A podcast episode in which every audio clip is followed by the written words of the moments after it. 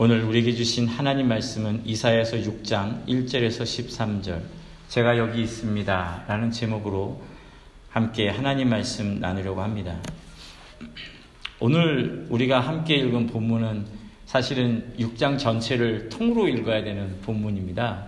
그래서 좀 설교를 하기에는 많은 목사님들이 예배 시간들을 단축해야 된다는 압박이 있기 때문에 이 본문 가운데서 가장 중요한 본문인 어, 주님 내가 여기 있사오니 나를 보내소서라는 본문을 좀 이렇게 짜, 축약해서 우리들에게 많이 소개가 되어졌어요. 그러다 보니까 우리가 자칫 음, 어떤 식의 신앙 패턴이 만들어졌냐 하면 준비하고 배우고 익혀서 하나님께서 우리를 필요로 하실 때에 우리가 주님 제가 여기 있습니다. 나를 보내십시오. 할 수 있는 신앙인이 되어야 한다라는 이야기로 이 본문들이 그렇게 각색되어지는 경우가 참 많이 있습니다. 제가 어, 신학교에 갔을 때 교수님이 그런 이야기를 했어요. 이 땅에 있는 수많은 종들 가운데 성경을 보면은 하나님이 선택하는 자들은 대부분 다 착출병이라는 거예요. 군대 용어로 치면 하나님이 부르고 택해서 착출한 사람이지 저 좀 써주세요. 그런다고 하나님이 써주는 사람은 없다. 그러니까 지원병은 없고 하나님의 일을 감당하는 주의 종들은 착출병이 대부분이다. 라고 이야기를 하셨어요. 그러면서 예외로 둔 분이 누구였냐면 바로 이사야는 예외다. 이사야만 성경을 보면은 제가 여기 있습니다. 저를 써주십시오. 라고 손을 들어서 자원한 사람이었다. 이렇게 얘기를 하시는데 벌써 그 시간이 교수님을 만난 시간이니까 제가 28년? 그 정도 됐네요. 꽤 오랜 시간이 지났네요. 28년이 지나니까 정도 교수님의 나이가 되다 보니까 네, 본문을 해석하면서 아, 교수님이 틀릴 수도 있구나라는 것을 오늘 발견하게 됩니다. 제가 오늘 여러분에게 함께 읽은 본문을 통해 이사야의 과거, 현재, 미래를 함께 나누려고 해요. 그러면서 우리 교회에 과거, 현재, 미래가 적용되어지길 바라고요. 또한 여러분의 과거, 현재, 미래가 적용되었으면 좋겠다라는 마음을 갖게 되어집니다. 잘 아시는 것처럼 저는 적용을 하는 목사는 아닙니다. 네, 본문만 가르쳐 드릴 뿐 적용은 여러분의 몫이니까 오늘 깊게 묵상하시면서 이 본문을 함께 고민해 봤으면 좋겠어요. 이사야는 어떤 사람이었을까? 예언서를 제가 언젠가는 음, 여러분들에게 모두 소개하는 시간이 있을 겁니다.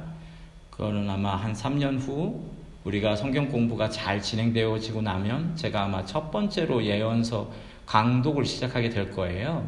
그렇게 되어졌으면 제가 아마 문서 예언서의 유래, 역사, 그 다음에 뭐 히브리어 이런 것들을 여러분에게 가르쳐 드릴 때가 있을 것 같습니다. 예언서에는 양식이라는 게 있어요. 이게 어떤 뜻이냐면 결혼식에 가서 어떤 사람이 삼과 고인의 명복을 빕니다. 라는 글을 쓰진 않아요. 그렇죠? 결혼식에 가서. 간혹 그런 분이 계신가요? 뭐 봉투를 잘못 착각해서 가져갈 수는 있으나 그렇게 쓰진 않습니다.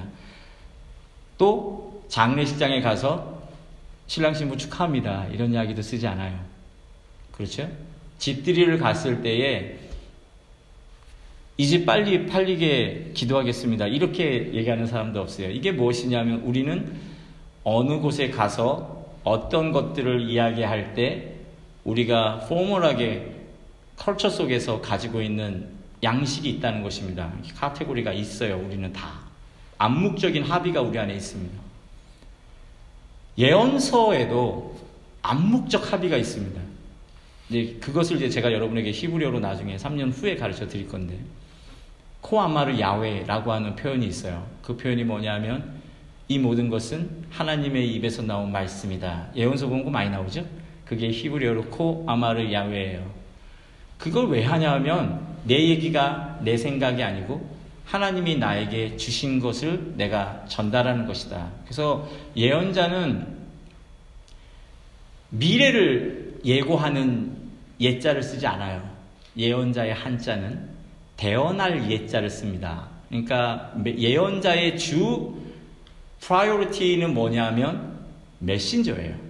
그런데 우리가 예언자를 그 메신저다 보니까 하나님께서 수십 년 후에 일어날 이야기들을 담아주시고 회개를 촉구했기 때문에 그것이 시간이 지난 다음에 성취되오니까 우리가 예언자를 뭐로 이해하냐면 아 미래 일을 얘기하는 사람이구나라고 자꾸 착각을 하는데 예언서의 핵심은 뭐냐면 하나님 말씀을 들고 회개를 촉구하는 것입니다. 그 회개가 뭐예요? 하나님께로 돌이키는 것이잖아요. 그러니까 그대로 가면 하나님과 멀어져서 너희가 멸망할 수밖에 없다라고 하는 것이 예언자들의 보통의 메시지입니다. 그래서 예언자는 코 아마르 야외라고 하는 이것은 하나님이 주신 말씀이다라고 하는 그 표현을 갖고 있어야 돼요. 그래서 예언서를 읽으실 때 그 표현이 없다. 그건 말이 되지 않습니다. 그래서 예언서를 읽으시면 그 표현이 꼭 들어있을 거예요. 네, 이것이 예언서의 양식이고요. 또 하나가 뭐가 있냐면 예언자는 자신을 부르는 역사적인 분명한 역사적인 휘수를 가지고 있어야 돼요. 그래서 예언서를 보면 항상 자기 아버지 이름이 등장한다거나 어떤 역사적인 시대적 상황이 등장을 합니다. 오늘 본문도 똑같이 등장을 하는 거예요. 언제냐면 바로 우시아 왕이 죽던 해에 예언자 이사야가 그 당시 때는 이제 평, 평범한 사람이었죠. 왕족이었을 거다라고 예측하는 분들이 많고 또한 그가 한 직업은 서기관이었을 거다라고 생각하는 학자들이 많습니다. 그러나 우리가 어떤 것을 예측하더라도 정확하진 않아요. 우리가 서기관이라고 생각했는데 하나님 나라 가서 이사야 만났는데 이사야가 청소부일 수도 있었겠죠. 그러니까 그것은 뭐 예측일 뿐입니다. 아무튼 이사야라고 하는 분이 계셨어요. 그분이 우시아 왕이 죽던 해에 하나님으로부터 콜링을 받았습니다. 이 본문의 시작은. 우시아 왕이 어떤 사람이었을까라는 것을 우리가 역사적으로 좀 배울 필요가 있습니다. 기독교인은 역사성이 강해합니다. 수많은 사람들이 얘기하기를 성경을 믿지 않는다라고 얘기하는 그 근거가 뭐냐면 이스라엘 역사이기 때문에 믿지 않는다라고 말을 많이 하거든요. 독일어로 죄송해요. 독일어 잘 못합니다. 그러나 조금만 소개하자면 성경의 역사를 히스토리해라고 부르지 않아요. 성경의 역사는 게시히테라고 부릅니다. 이건 뭔 뜻이냐면 해석된 역사라는 뜻이에요. 그러니까 역사적인 것들을 팩트를 중심으로 기록하되 그 안에는 그것을 해석하고 분석하고 평가해서 재조립한 견해가 들어있다는 거예요. 그래서 성경은 역사이지만 어떤 역사이냐면 하나님 시각에서 해석된 역사입니다. 그러니까 그리스도인들이 역사성을 가지려면 어떻게 가져야 되냐? 나는 이쪽 파다, 저쪽 파다, 좌파다, 우파다. 그게 교회를 굉장히 아프게 하잖아요. 대통령이 탄핵되어질 때 제가 듣기로 제가 너무나 존경하는 목사님의 교회가 두 패로 나뉘어졌다고 하더라고요. 그래서 목장 모임할 때 서로 막 뭐 집어던지고 싸울 정도로 굉장히 심각해서 목사님이 강단에서 앞으로 정치 이야기를 하면 교회에서 출교시키겠다라는 얘기를 할 정도로 그래서 겨우 진화됐다는 얘기를 하거든요. 기독교인은 기억하셔야 돼요. 우린 좌파도 우파도 아니에요. 네, 우리는 쪽파도 양파도 아니고요. 우리에게 굳이 역사를 이야기하자면 우리는 그리스도 예수 안에서 세상을 볼 수 있는 안목을 길러야 하는 것입니다. 그것이 성경적 시각이거든요. 그러니까 교회에서 정치적인 이슈는 어지간하면 다루지 않는 것이 좋습니다. 저 역시도 정치적 색깔이 분명한 사람이지만 정치적인 이야기를 예화나 어떤 것으로 사용하는 것을 뭐 지양하고 있어요. 그렇기 때문에 그런 것은 중요하지 않습니다. 뭐가 되었든 이 우시아 왕이라고 하는 이 사람이 호불호가 가리는 사람이면 분명합니다. 50여 년을 16살에 왕이 되어져서 갑자기 아버지가 돌아가셨기 때문에 16세 왕이 되어져서 그가 50여 년을 이스라엘 아, 남유다를 통치했어요. 잘 기억하셔야 됩니다. 이제 솔로몬 죽은 이후로 이스라엘은 북쪽 나라를 이야기하는 거고 남쪽 나라는 뭐라고 부르죠? 유다라고 부릅니다. 그러니까 제가 여러분에게 남유다, 북이스라엘이라고 해도 우리 목사님이 좀 사상이 이상하신 게 왜 이스라엘을 저렇게 쪼개서 말씀하시지? 이렇게 생각하지 마십시오. 우시아 왕이 남유다를 50여 년 다스릴 때에 북이스라엘의 왕이 누구였냐면 여로보암 2세였어요. 여로보암 2세를 역사적으로 정치적으로 우리나라의 왕들로 비교하면 누구와 비견할 수 있냐면 세종대왕에 비교할 수 있습니다. 후기에 영조, 정조라고 얘기할 수 있을 정도로 뭐 더 가면요 장수왕 그렇게 얘기할 정도로 여로보암 2세는 북이스라엘 역사를 통틀어서 가장 대단한 왕이었어요. 그런데 역사가는 여로보암 2세에 대해서 뭐라고 평가하죠? 그가 옛날 여로보암의 죄를 따랐더라 한 줄로 끝입니다. 이게 계시시태요. 팩트는 중요하지 않아요. 그가 국가를 번영시키고 나라를 발전시키고 태평성대를 이뤘던 건 아무것도 중요하지 않습니다. 하나님 보시기에 그가 하나님을 예배하지 않고 우상숭배를 했다면 그 인생은 실패한 인생이에요. 그게 성경의 역사가 아니거든요. 여로밤의 2세, 여로밤의 2세가 이 우시아 왕이 왕이 되어서 16살이 되어졌을 때에 어린 왕이 되어졌으니까 얼마나 주변이 혼란스러웠겠어요. 그가 모델을 삼았던 이는 제가 성경을 보면 아마 여로보암 2세였던 것 같아요. 그래서 여로보암 2세를 굉장히 많이 흉내를 냅니다. 그래서 제일 먼저 뭘 했냐면 자신의 군사력을 강화시키는 것에 힘썼어요. 그래서 군사력을 강화시키고 그 군사를 준비한 다음에 무엇을 했냐면 토지를 개간합니다. 그래서 남유다 백성들이 목축과 또 농경에 굉장히 부흥을 이룰 수 있도록 굉장한 큰 도움을 줬습니다. 근데 여로밤 2세가 그렇게 부국강병을 이루고 나자 사마리아 땅에 어떤 일이 벌어졌는지는 아모스서를 한번 보면 잘 나오는데요. 그 아모스서를 보면 사회전개가 나오잖아요. 그 당시 때가 여로보암 2세 때입니다. 아모스가 드고아의 목자로서 남유다에서 여로보암 2세 때에 하나님의 부름을 받아서 남쪽에서 북쪽으로 선교를 간 인물이에요. 한마디로. 그가 그곳에 가서 선포를 할 때 그곳에 무슨 문제가 있었냐면 잘 기억하셔야 돼요. 지금부터 잘 따라오십시오. 제가 빨리빨리 가야 되니까. 여러 그 여로보암이 1세가 있었겠죠. 그가 솔로몬이 죽고 로보암과 남북을 가를 때에 여로보암이 항상 고민한 게 있었어요. 남쪽에는 솔로몬의 성전도 있고 또 다윗에게 주어진 나단의 신탁도 있었습니다. 그러니까 다윗의 왕조는 영원할 것이라는 약속이 있었어요. 그런데 북쪽으로 나라를 딱 갈라고 나니까 북쪽의 나라에 대해서는 정체성이 없는 거예요. 신학도 없고 성전도 없고 그러자 여로보암 1세가 고민을 하며 생각을 하는 게 무엇이었냐면 베델과 길갈에 황금 송아지를 둔 겁니다. 그 황금 송아지를 왜 뒀게요? 네. 예루살렘에 있는 하나님이 그 소를 타고 베델과 길갈로 오셨다는 거예요. 그러니까 황금 송아지를 섬기는 것은 뭘 섬기는 거냐면 그곳에 함께 타신 하나님을 섬기는 거다라고 얘기했어요. 제사장이 따르겠어요? 안 따르겠어요? 안 따르죠. 왜냐하면 아론의 계열이 제사장을 이루게 되어졌으니까 아론 계열은 철저히 남유다에 소속돼 있었거든요. 왜냐하면 성전을 떠날 수 없으니까. 그러니까 제사장도 없네요. 그러니까 여러분 이스가 뭘 했냐면 제사장을 자기가 임명하는 거예요. 그러니까 임명된 제사장들이 뭘 했냐면 절기도 없으니까 절기도 자기들이 만들었어요. 그러니까 북이스라엘의 정체성은 한마디로 신학적으로 이단에 가까웠습니다. 이해가 되시죠?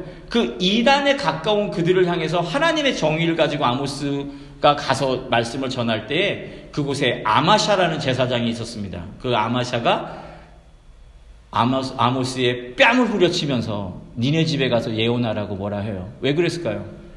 하나님의 영이 그 당시 때에는 특정한 이에게만 부어졌기 때문에 아마샤는 한마디로 제사를 연출하는 기술자였지 제사장이라고 부를 수는 없었거든요. 이렇게 되어진 데 무엇이 있다고요? 강력한 왕권이 있었어요. 그러니까 이 우시아가 무엇을 바라봤냐면 그 여로보암 2세의 강력한 왕권으로 제사장도 임명하고 자기가 마음대로 절기도 하고 제사장들이 자기한테 꼼짝 못하는 거 이런 걸 본 거예요. 그래서 우시아 왕이 훗날에 뭘 하냐면 성전에 들어가서 자기가 제사를 지내는 참담한 짓을 벌여버립니다. 이것이 단순히 그가 정신이 이상해져가지고 교만해졌다라고 표현하면 안 되고요. 당시 유다에 어떤 일이 벌어졌냐면 왕권이 강력해지자 종교의 권력까지도 흡수해서 그들을 지배하려는 암투가 있었다라고 이해하는 것이 좋아요. 그러니까 왕족과 제사장들이 별로 친하지 않은 상황이 벌어졌습니다. 그러니 어떻게 되어져요? 사회가 혼란스러워지고 우시어 왕이 그 재단을 하나님 앞에 드리려고 했을 때에 나병이 이마에 발생하여 그가 죽는 순간까지 평생 별궁에 갇혀서 사망하게 되어지는 징계를 받게 되어지죠. 그 결과 어떤 일이 벌어졌다고 하냐면 왕권과 제사장 권력이 서로 부딪혀서 사회 자체가 좀 많이 혼란스러워진 거예요. 이사야가 이것을 보고 무엇을 느꼈냐 하면 하나님의 질서가 파괴되어지는 것에 대한 안타까움을 가지고 있었던 것 같아요. 그가 왕족이었음에도 불구하고.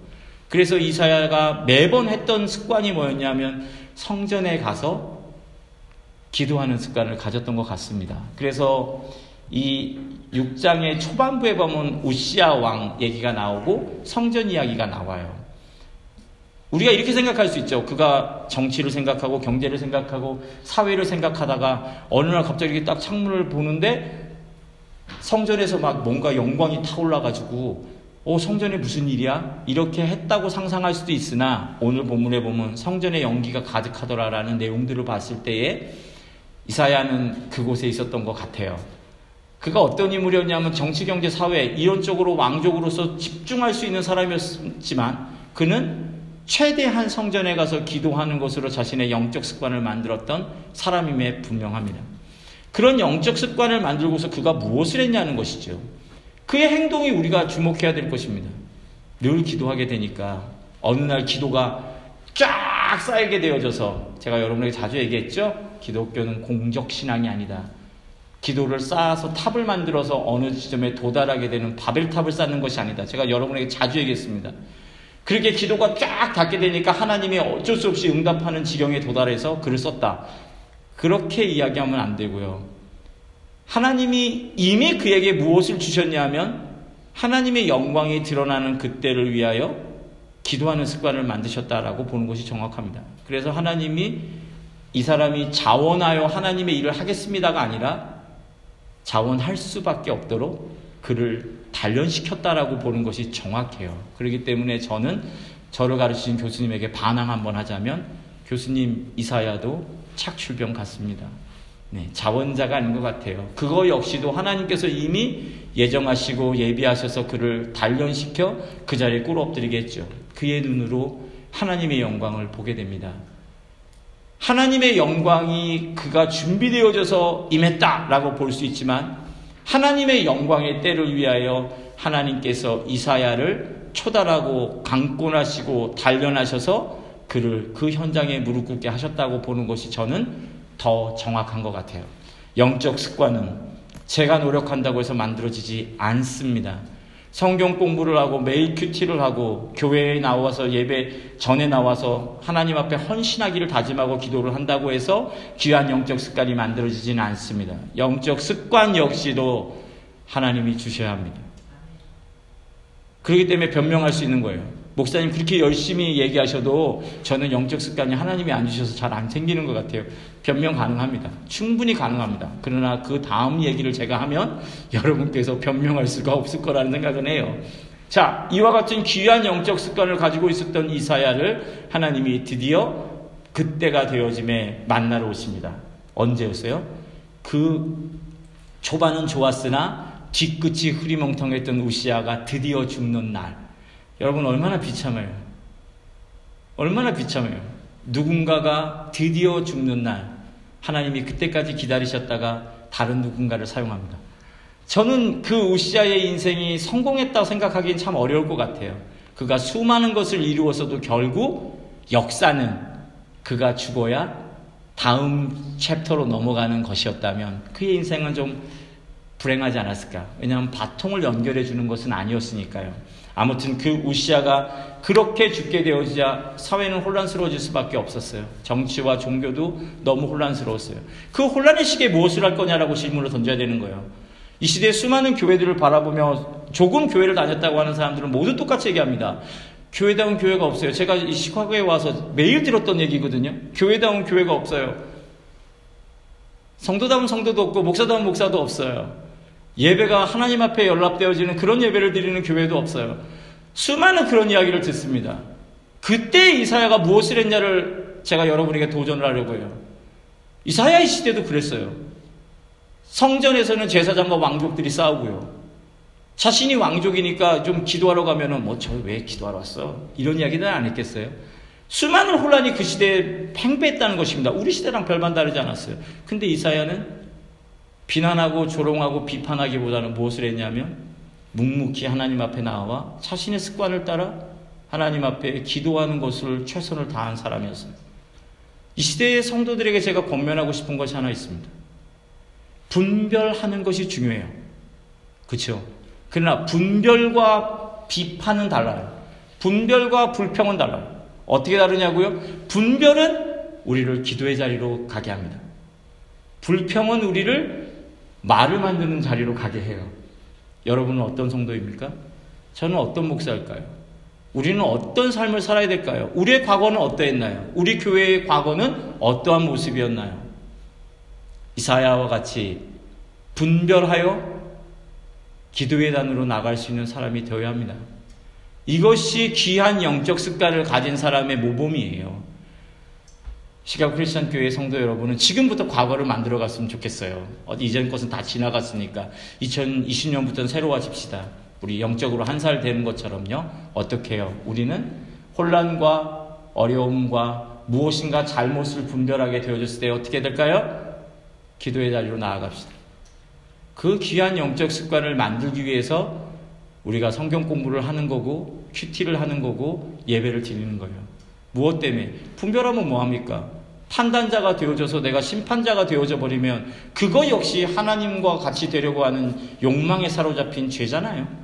그 죄는 예수 그리스도께서 그 원죄를 도말시켜 주셨습니다. 그렇다면 우리 가운데 으뜸되고자 하는 욕망이 사라지고 무엇이 남아야 되냐면 섬기고 낮아지려고 하는 자세가 우리 가운데 만들어져야 하는 것이 정상이거든요.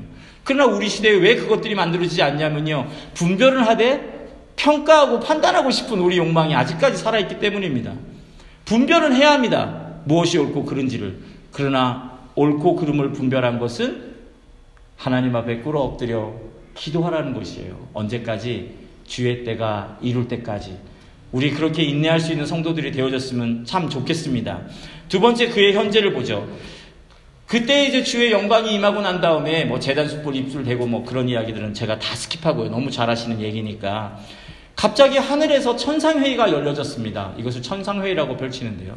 하나님의 영광을 봤는데 하나님께서 자신을 뭐라고 표현하냐면 누가 우리를 위하여 갈꼬 라고 얘기를 해요. 누가 우리가 누구를 보낼까? 라고 얘기합니다. 우리를 위하여서 누구를 보낼까?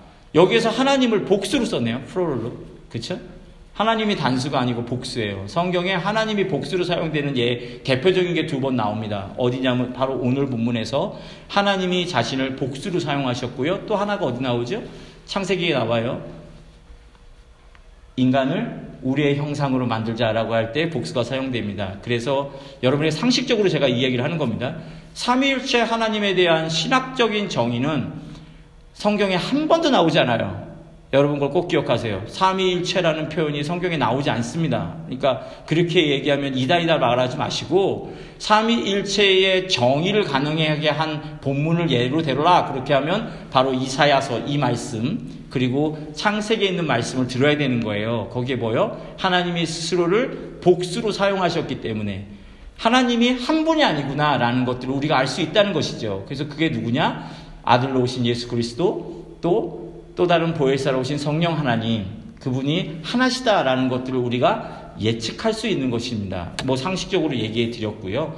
자, 하나님께서 뭐라고 얘기했냐면 누가 우리를 아, 누구를 우리를 위하여 보낼까라고 얘기해요.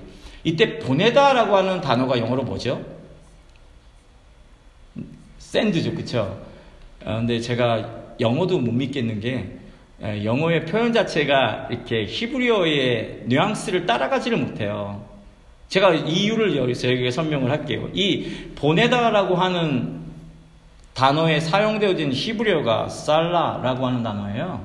이 살라라고 하는 단어는 어떤 뜻이냐면 to send라는 뜻보다 extense하다는 뜻이 더 많아요.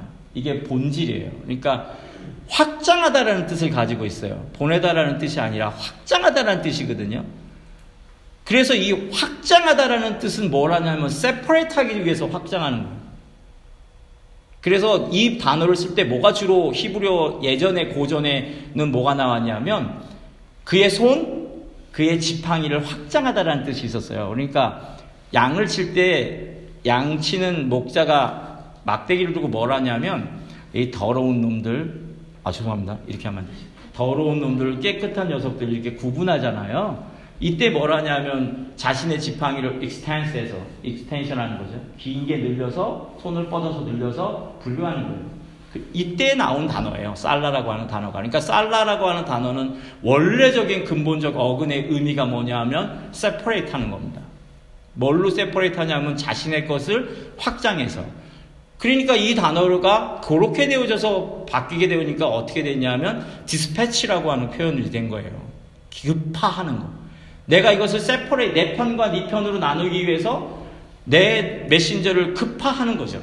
거기서부터 이제 보내다라고 하는 단어들이 만들어지게 된 겁니다. 그러니까 이 살라라고 하는 단어의 원 의미는 뭐다? 확장하다. 그렇죠. 무엇을 위해? 분류를 위해서. 그러니까 하나님께서 지금 하늘에서 회의하시면서 한탄하시면서 이 땅을 보면 뭘 했냐면 누가 내 뜻을 확장하는 사람이 될까라고 얘기하신 거예요. 지금 이 얘기가. 그러자 이사야가 뭐라고 얘기했냐면 저를 확장해 주십시오라고 얘기한 겁니다. 그러니까 이게 건방지게 제가 준비됐으니까 저를 보내십시오라가 아니라 저를 당신의 확장하는 도구로 써주십시오 라고 얘기한 거예요. 그러니까 이 이야기를 잘 기억해야 됩니다. 그래서 이사야가 어떻게 했냐는 걸 봐요. 더 중요한 부분이 이제부터 나옵니다. 나를 보내소서보다 더 중요한 부분이 뭐냐면 하나님이 나를 통하여 지나가게 하겠다라는 거잖아요. 하나님의 도구로 사용하시라는 거니까. 우리가 산을 뚫어서 8차선에 터널을 만들었다고 상상을 해봅시다. 이제 뭐 강릉에서 제가 미국 지리가 짧아서 그럽니다. 이해하십시오. 뭐 춘천에서 강릉까지 가는데 이 산을 뚫어서 도, 뭐 터널을 만들었기 때문에 2시간을 단축할 수 있습니다. 뭐 이렇게 얘기를 했어요. 터널을 개통하기 위해서 터널에 해야 될 작업이 뭐죠? 공사했던 자재들을 다 치워야죠. 그렇죠? 그러니까 터널이 뚫려 있지 않는 이상 그것이 고속으로 뭔가가 달려가다 보면 큰 사고가 날 수밖에 없습니다. 그렇기 때문에 터널을 완공했다라고 하는 뜻은 터널이 깨끗하게 정비되어서 치워졌다라는 뜻이에요. 자신이 하나님께서 자신을 확장하시는 데에 나를 쓰십시오라고 얘기했다라는 것은 자기가 비고 비었다라는 뜻입니다. 그러기 때문에 이사야가 가졌던 두 번째 영적 습관이 뭐였냐면 그의 기도의 내용이 나오는 거예요. 그가 무엇을 달라고 기도한 사람이 아니었다는 것이죠. 그러니까 이 시대에 수많은 신앙인들이 조금은 패러다이 시프트 해야 될 게 뭐냐면 우리가 자꾸 뭘 달라고 얘기하거든요. 우리 안에 무엇을 내재해서 해부, 해부 하고 싶은 걸 자꾸 얘기해요. 그거는 근본적으로 하나님이 자신의 뜻을 확장할 때에 어떤 문제가 발생합니다. 어떤 문제가 발생할까요? 내 안에 뭣도 있고 뭣도 있고 뭣도 있고 뭣도 있고 많아요. 그러면 하나님이 나를 통해 일하실 때 어떤 문제가 생기죠? 그래서 아픈 거예요. 그래서 우리가 아픈 거예요. 왜냐하면 내 것들이 하나님의 불꽃이 지나가실 때에 모두 태워져야 되는 것입니다. 그렇기 때문에 이사야가 그거보다 앞서 뭔 얘기를 한 거예요. 뭐라고 얘기했을까요? 저는 부정한 자입니다. 라고 얘기한 겁니다. 뭘까요? 저는 클린하지 않은 사람이에요. 그러니까 뭐예요? 나는 하나님이 지나가시기에는 아직 내 것이 너무 많은 사람이라고 이사야가 고백했죠. 그러자 이사야를 향해 재단 숯불이 다가와 그의 입술을 지지는 사건이 발생하는 거예요. 이게 뭘 의미할까요? 하나님이 나를 사용하신다는 것은 하나님이 거룩하시니까 나를 사용하실 때 내가 거룩해진다는 것을 뜻해요. 이 시간에 제가 거룩해서 하나님의 말씀이 거룩해지는 것이 아니라 하나님의 말씀이 그의 사랑하는 자녀들에게 저를 통과해서 전달되어지기 때문에 제가 거룩해지는 것입니다. 이때는 아멘을 살짝 해주셔야 제가 네 그렇게 해서 거룩해지는 거예요. 그런데 제가 저의 것들을 너무 많이 가지고 있다고 생각을 해보세요. 교회를 성장시켜서 내가 포르쉐 타야지. 뭐 이런 생각들. 네, 선교를 여러 군데 다니면서 5대양 6대주를 주름 잡으면서 방송에도 나와야지. 뭐 이런 생각들이 제가 많다고 생각해 보십시오.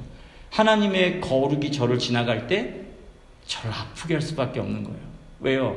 그와 같은 욕망들이 모두 태워져야 되는 거거든요. 그렇기 때문에 재단 숯불이 그의 입술을 치신 거예요. 그래서 이거 여러가 힌트 얻어야 됩니다.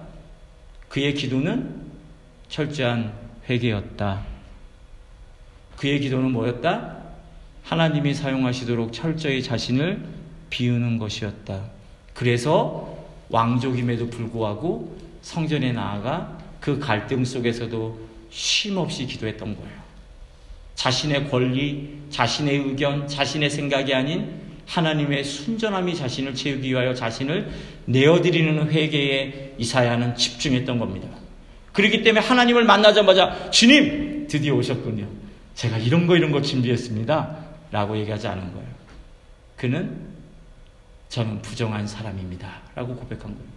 당시에 의인이 누가 있어서 하나님이 찾아왔겠어요. 이사야가 으뜸이 없겠죠.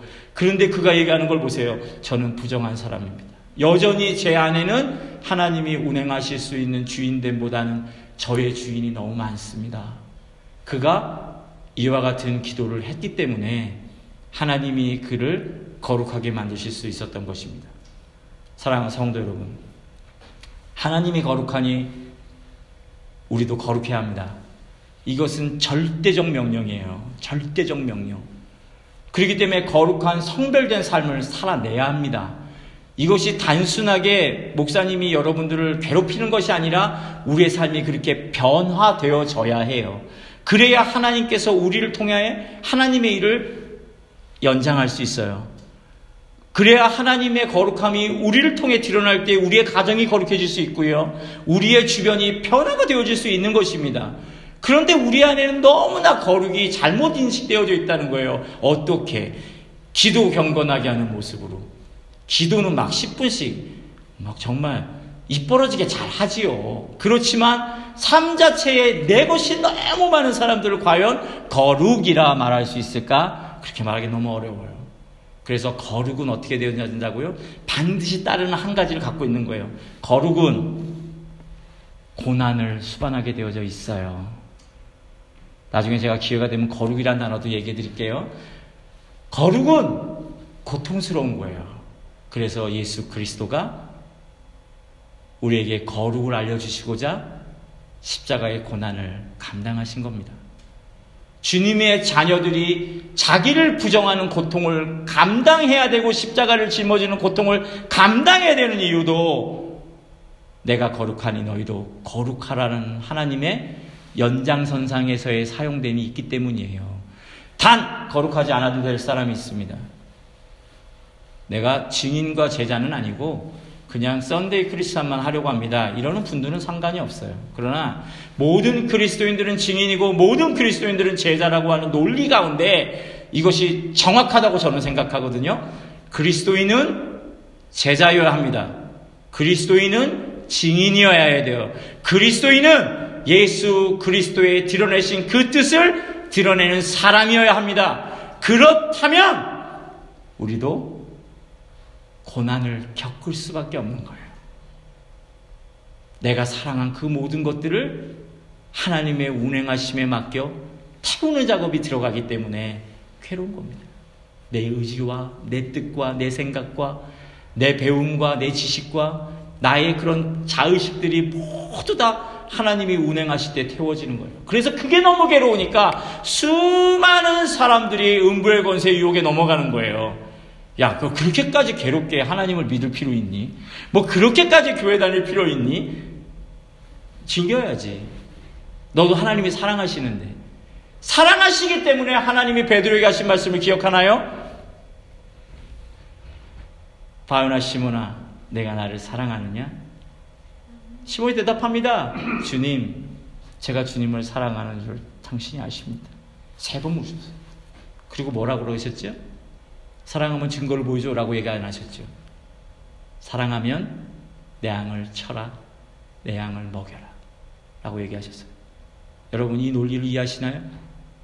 우리가 하나님을 사랑한다는 건 그의 양들을 목양하는 거예요. 수많은 목회자들의 실수를 이 시간에 여러분에게 제가 사과드리면서 말씀드리는데요. 저 역시도 반복했고, 우리가 하나님을 믿는 이유는요, 목자가 되기 위함입니다. 우리가 하나님을 믿는 이유는요. 내가 거룩하니 너희도 거룩하라는 그 명령을 내 삶 속에서 준행하며 살아가기 위한 것이에요. 그렇기 때문에 우리는요, 양육하고 재생산하고 끊임없이 선교하고 생명이 생명을 낳는 일에 헌신해야 되는 것입니다. 그것이 없다면 우리 깊게 고민해 볼 필요가 있는 거예요. 한 가지를 내가 주님을 사랑하는 것을 어떻게 증명하시겠어요? 사랑은 사랑으로 갚는 것입니다. 사랑은 사랑으로 드러나는 것이에요. 이사야는 그걸 너무나 잘 알았던 인물이에요. 그렇기 때문에 그는 하나님이 자신을 사용하시도록 자신을 비워드리는 것에 기도에 많은 시간들을 할애했던 것을 볼 수 있어요. 우리의 기도를 돌아보시죠. 우리의 기도의 대답수는 뭐죠? 목사님들이 가르쳐 줬으니까 회개해야 하나님이 응답해 주시니까 요즘은 성경으로 기도하기 이런 세미나도 있어요. 그러니까 목사님들이 전에 그런 얘기 하셨거든요. 하나님이 꼼짝 못 하시고 기도 응답하시는 게 뭐냐 하면 말씀으로 기도하는 거라고. 다음 얘기는 안 하겠습니다. 하나님 말씀이 우리 가운데 임하시면 우리에게 나타나는 첫 번째 반응은 내 죄가 보이는 거예요. 그렇지 않나요? 하나님의 말씀 앞에 자신의 죄가 보이지 않는 이는 둘 중 하나예요. 양심의 화인을 맞았거나 또 하나는 하나님과 같이 되었거나 이사야보다 더 거룩한 이가 이 세대에 몇이나 될까요? 없죠. 저도 발밑을 못 따라갈 겁니다. 그 이사야도 하나님의 영광이 비쳤을 때, 주의 말씀이 비쳤을 때, 모세도, 다윗도, 그 대단한 누구도 부복하여 엎드려 하나님 앞에 자신의 죄를 고백하네요. 하나님의 말씀이 우리 가운데 임할 때 기억하세요. 그 말씀이 임했다는 첫째 증거는 나의 죄가 보이는 것입니다. 그것을 씻어내지 않고서는 하나님이 나를 통해 역사하시기가 어려운 거예요. 그렇기 때문에 제가 얘기하는 겁니다. 이사야가 준비되어서 저 여기 있습니다가 아니라 하나님 앞에 이미 굉장히 오랜 시간을 죄의 회개와 부복을 통하여 그가 하나님의 선택을 받을 수 있는 위치에 서 있었다는 것이죠. 그래서 그가 하나님의 일을 하게 됩니다. 그의 미래가 어떻게 되어졌을까요? 이렇게 어렵게 선택했다면 하나님이 어떻게 해야 되죠? 그 길을 팡팡 열어줘야 됩니다. 그렇죠? 만사형통 이런 거 있잖아요. 만사형통 이런 것이 인생에 팍 열려야 됩니다. 제가 신학교 때 열심히 했으니까 많은 이들이 와 다음 세대를 이어갈 주의 종이다라는 칭찬을 저한테 해주셨어요. 진짜 그런 줄 알았어요. 아, 진짜 그럴 거라고 생각을 하고 믿었어요. 제가 그거를 정말 믿었습니다. 막 꿈을 꾸면 산등성이를 깎아가지고 십자가가 누워져 있는 성전이 보이고 막 이랬어요. 제가 그래서 헬기를 타고 제가 그 성전을 만드는 데를 이렇게 가고 있는 거예요. 그래서 그 제가 꿈에서 깨어나면 어떤 마음이 들었겠어요. 저런 성전을 지으려면 아마존만 해야 될 것 같은데 어떡하지? 이런 고민을 제가 할 정도로 그런 허황된 꿈을 많이 가지고 있었거든요. 이사야서를 읽으면서 조금씩 알게 됐어요. 아, 하나님이 내게 주시는 길은 어떤 것인가라는 것을 그때 조금씩 알게 됐죠. 이사야서의 9절부터의 본문을 신학적 용어로 강팍해 하는 명령이라고 부릅니다.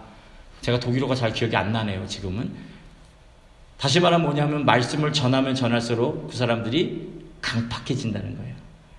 여러분, 완고해지는 마음을 가진 사람들의 전형적 특징이 뭐냐면요. 자기가 하나님이에요. 그래서 그 사람들은 누구를 믿는다고 말하지 않아요. 자신의 신념과 생각과 판단을 믿어요. 그 사람들이 대부분 다 완고해요. 그런 완고한 사람들이 하나님의 말씀에 부딪혔을 때 나타나는 현상이 뭘까요? 내가 죄 있다고 말할 수가 없거든요. 그러면 내가 완고하짐이 깨지잖아요. 그렇기 때문에 드러나는 현상이 뭐냐면 메시지는 괜찮아요. 그렇기 때문에 메신저를 잡아 죽이는 겁니다. 예수 그리스도가 바리새인들에게 그렇게 괴롭혀 받았던 이유가 뭐냐고요? 그들이 완고한 사람들이었기 때문에 그래요.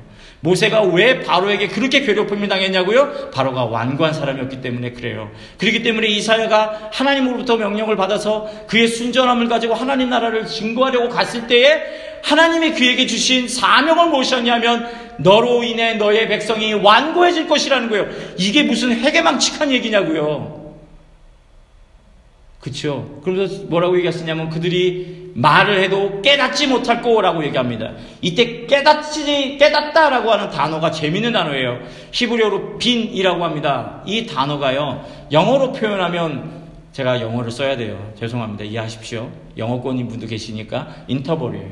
뜻 자체가. 그러니까 뜻이라는 건 뭐냐면 틈이에요. 갭이에요.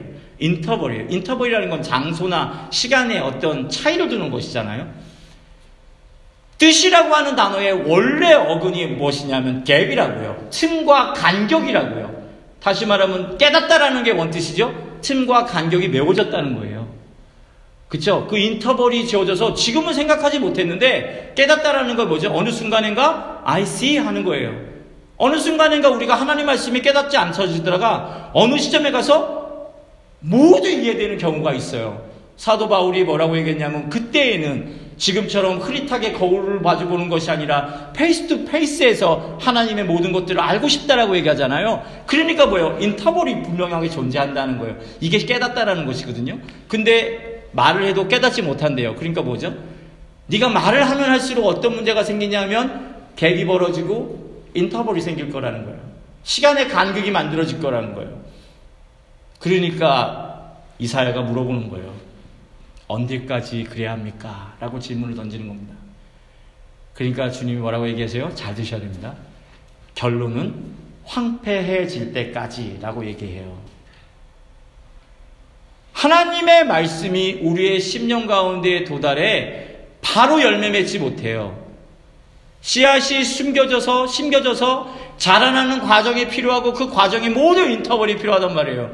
근데 그것이 어느 때에 열매를 맺게 되어지냐라고 질문하게 되어지면 앞에 얘기했던 것과 똑같아요.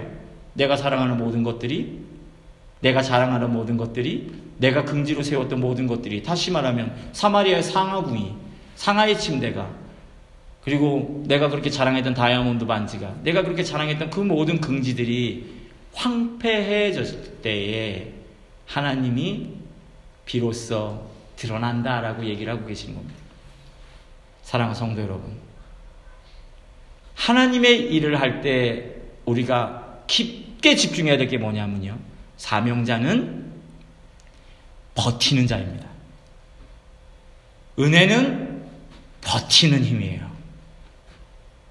기도를 왜 하냐고요? 버틸 수 없을 지경이 되었을 때도 버티기 위해서 하는 거예요.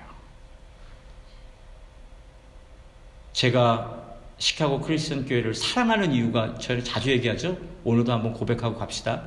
사랑하는 이유가 여러분이 황폐해질 때까지 버티셨기 때문에. 그래서 제가 소망을 보는 거예요. 어디서? 이제 제가 그 남은 자로 풍성케 하시는 하나님의 은혜를 맛볼 수 있겠구나라는 생각을 제가 하는 것이거든요.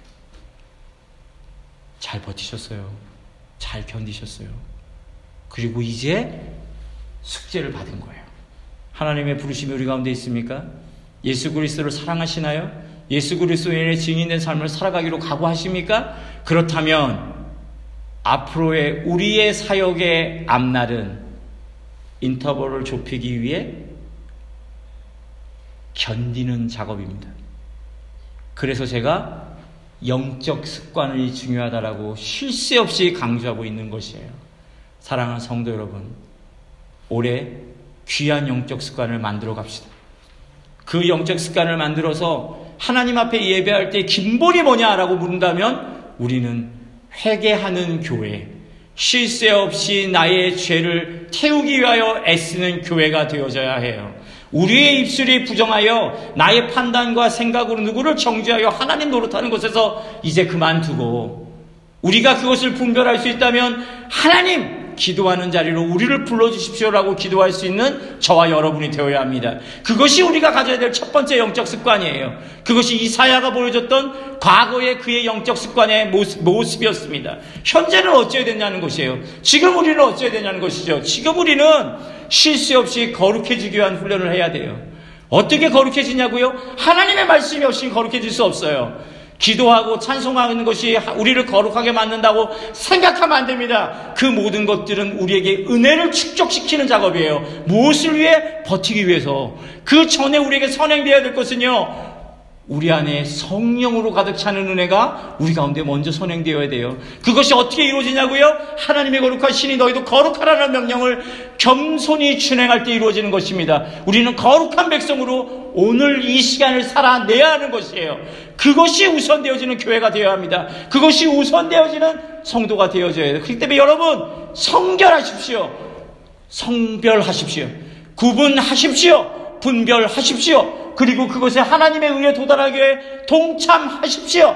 그것이 끊어지게 되어지면 우리가 부정해지게 되어지면요. 성령께서 거하실 수가 없어요. 성령이 거하시지 못하는 삶은 그 어떤 것에도 생명을 만들어낼 수 없는 것입니다. 생명을 만들어내기 위해서 생명을 생산해내기 위해서 하나님의 거룩한 나라를 만들기 위해 우리는 거룩해져야 하는 것입니다.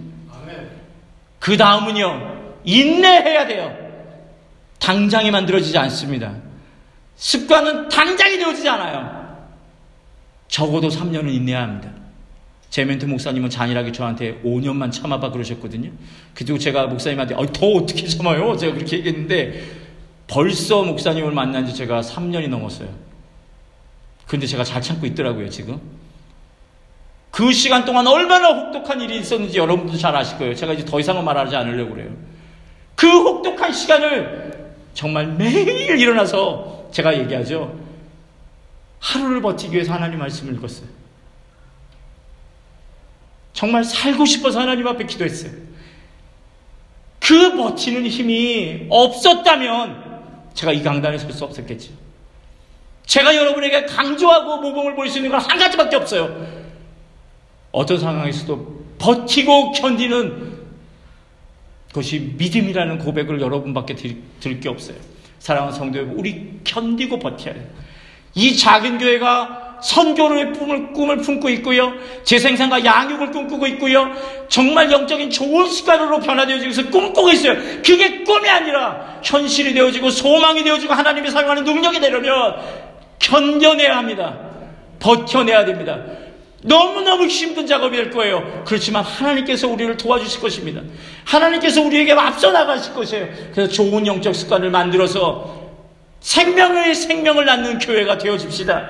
참으로 하나님의 거룩한 영에 동원하여 하나님의 거룩하니 저 교회도 거룩하다는 것이 우리 한 사람 한 사람의 삶과 가정과 생활 가운데 축적되어지는 그리고 또한 역사되어지는 귀한 은혜가 있으시기를 간절히 축원합니다. 기도하겠습니다.